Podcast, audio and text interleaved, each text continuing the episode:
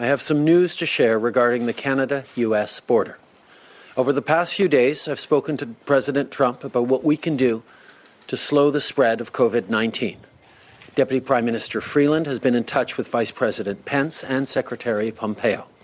I just spoke to President Trump again this morning, and we have agreed that both Canada and the United States will temporarily restrict all non essential travel across the Canada US border.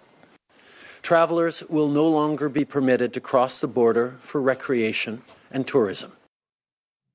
You'll remember those words from Prime Minister Trudeau back at the height of the beginning of the pandemic back in March of 2020, uh, announcing the temporary closure of the US Canada border for all but essential goods vehicles in an attempt to slow the spread of COVID 19. You'll remember back to those days that travel restrictions, border closures, all of it was hotly debated. It was much talked about. It was unprecedented, to use that word again tonight. Um, and the issue of travel restrictions became a very hot topic. Did we act fast enough? Were they effective? Who should we target? Which countries should be targeted? Which ones shouldn't be? Were the exemptions too widespread? Well, the first national level genomic analysis of COVID 19 epidemiology in Canada now has some answers. Researchers have found that Canada's restrictions on international travel drastically reduced the number of COVID 19 cases entering the country during the first waves of the pandemic. But this is an important but. They were insufficient to prevent new outbreaks later. So, how did they figure, the, they figure that out, and what lessons can we learn from it?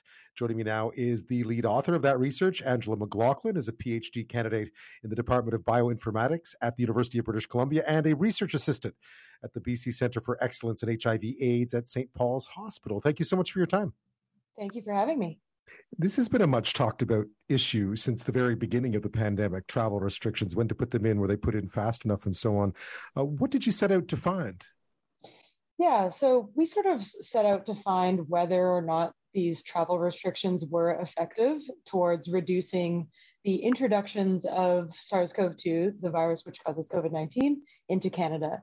And we did this by leveraging publicly available virus genetic sequences um, in order to sort of reconstruct the early dynamics of the pandemic. Um, so, what did you end up finding? Because it is fascinating. What uh, you, found, sort of a uh, really a tale of tale of two different responses or two different impacts of these restrictions? Mm-hmm. So we did find that the March 2020 restrictions effectively reduced importations about tenfold within four weeks. And this was also coinciding with other non-pharmaceutical interventions, as you recall, including lockdown, et cetera. So overall, all of these restrictions taken together did reduce introductions pretty effectively. And it kept them at a low level through the spring and summer of 2020.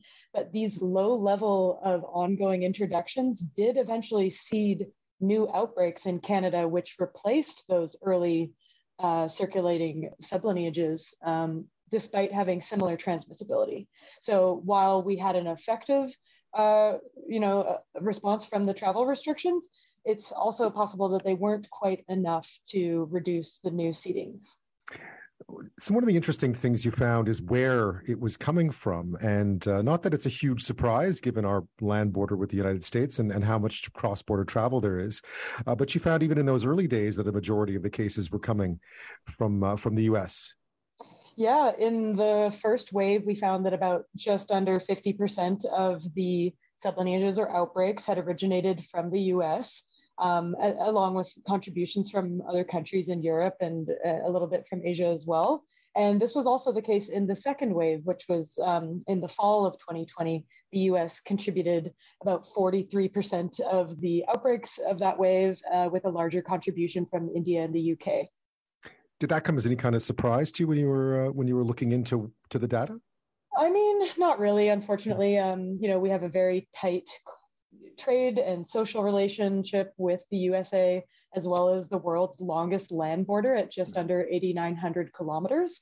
And, you know, despite having these restrictions on land and air travel internationally, there were still a lot of exemptions for, um, you know, professionals who work as drivers or crew, diplomats, et cetera.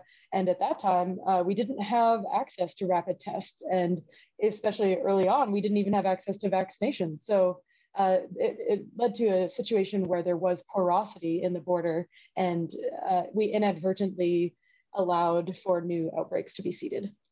Yeah, so tell me how that works because the um, the restrictions worked in at least reducing the amount of new cases coming or the amount of, of the virus coming into the country, but it had already settled itself. And, and there's a distinction there, I think, that that's probably pretty important. Once it gets into the community and there's community spread, uh, it's very tough for any restriction to prevent it from continuing, obviously.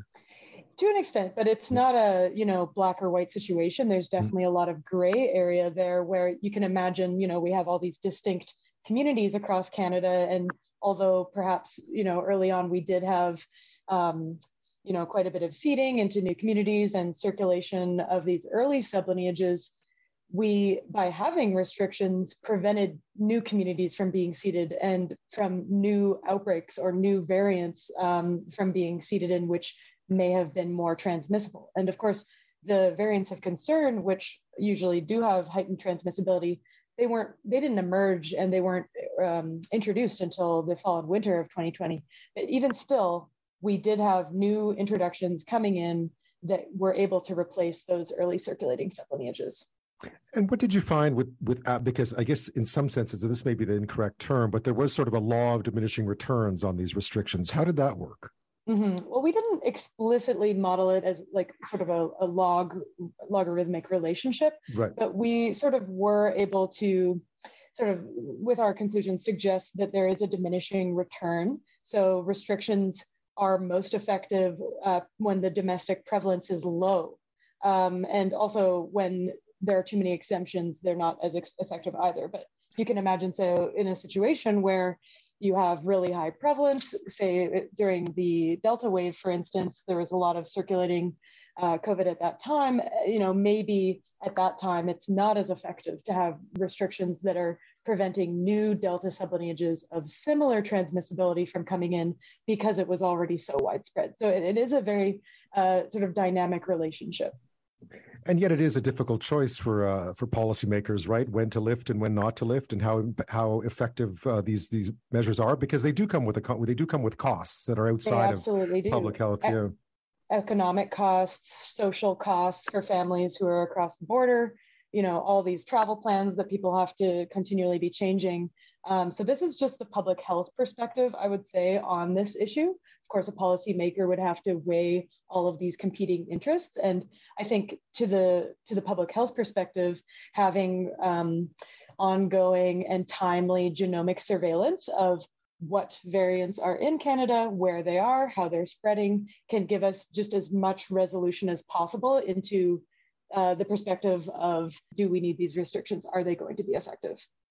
Did did you have enough data? Because one of the complaints I always hear is that uh, because there wasn't a lot of testing going on, and then there hasn't been a whole lot of testing going on, at least not public testing, uh, that we don't really have a clear idea of where, of, at least recently, more where this is moving around to and how it's moving around.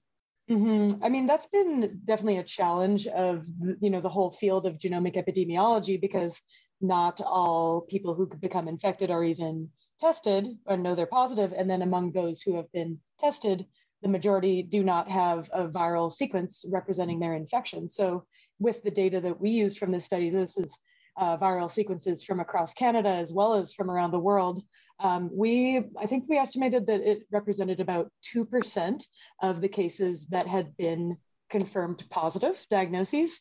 Um, and there also were sometimes differences across provinces in terms of how many sequences were available, over time. So, you know, we tried to normalize the data by subsampling a little bit, but there are always going to be um, some some missing spaces where you sort of have to fill in the blanks a little bit.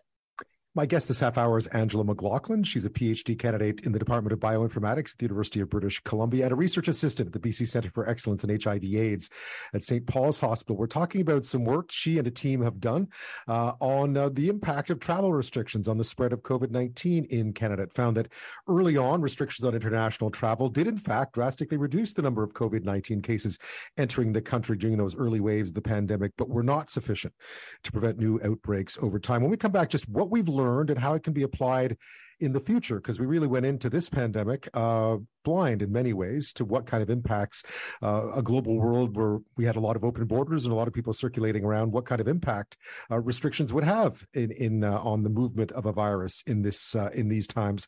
And now we have a better idea. We'll find out how we'll put those to use after this. My guest is Angela McLaughlin. She's a PhD candidate in the Department of Bioinformatics at the University of British Columbia. We're talking about some research her team has done, she and uh, a group of others has done on uh, how effective travel restrictions were on preventing the spread, or at least the entry of COVID 19 into this country. Um, what I remember from the outset of the pandemic was that although we'd often talked about how quickly a virus can move around the world and infectious diseases in, in, general can move around the world given uh, you know the global age we live in that there wasn't a whole lot of uh, you know, there wasn't a whole lot of recent, there wasn't much we could point to. We had never really lived through a global pandemic, and here we are. Um, did you have you? Where would you like to see this work go next, and how can it be used in the future?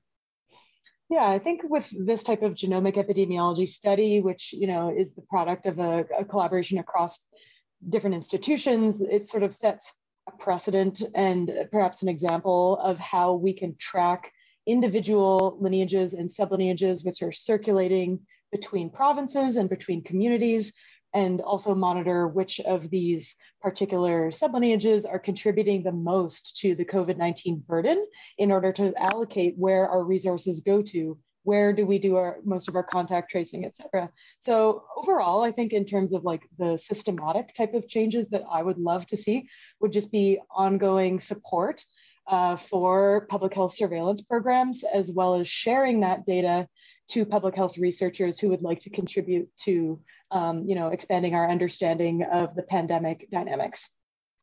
Because it strikes me, just even with the work you've done, that that with the proper data, you have you have a really good picture now of where how things move, where they're coming from, and how they're moving around. Information that you think would be invaluable should we face something uh, like the outset of the pandemic again in the future. Absolutely. I mean, by studying these viral genetic sequences and how they are related to each other, we can reconstruct their past. We can build a family tree of how these viruses evolved. And in this tree, also sort of pull out some of the different epidemic dynamics that were going on in terms of, you know, the rate of transmission and also the rate of importation of viruses into the country, or also on a different scale, you could also be looking at the rate of interprovincial viral migration. So it, I think there's a lot that can be gleaned from this type of study. Uh, and, and, in a nutshell, just just to go back to the beginning, uh, if you looked at what you found uh, in in layperson's terms, uh, and, and you had to advise policymakers about how they were to implement these from a public health perspective, obviously, um, what did you find? I mean, in a nutshell, what what did you find?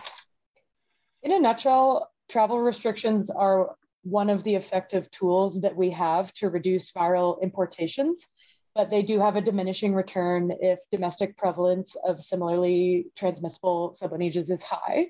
Um, so I think that you know, considering all the different perspectives between public health, economic, and social, policymakers should be ready to instate and repeal restrictions based on scientific evidence of whether they're effective or not.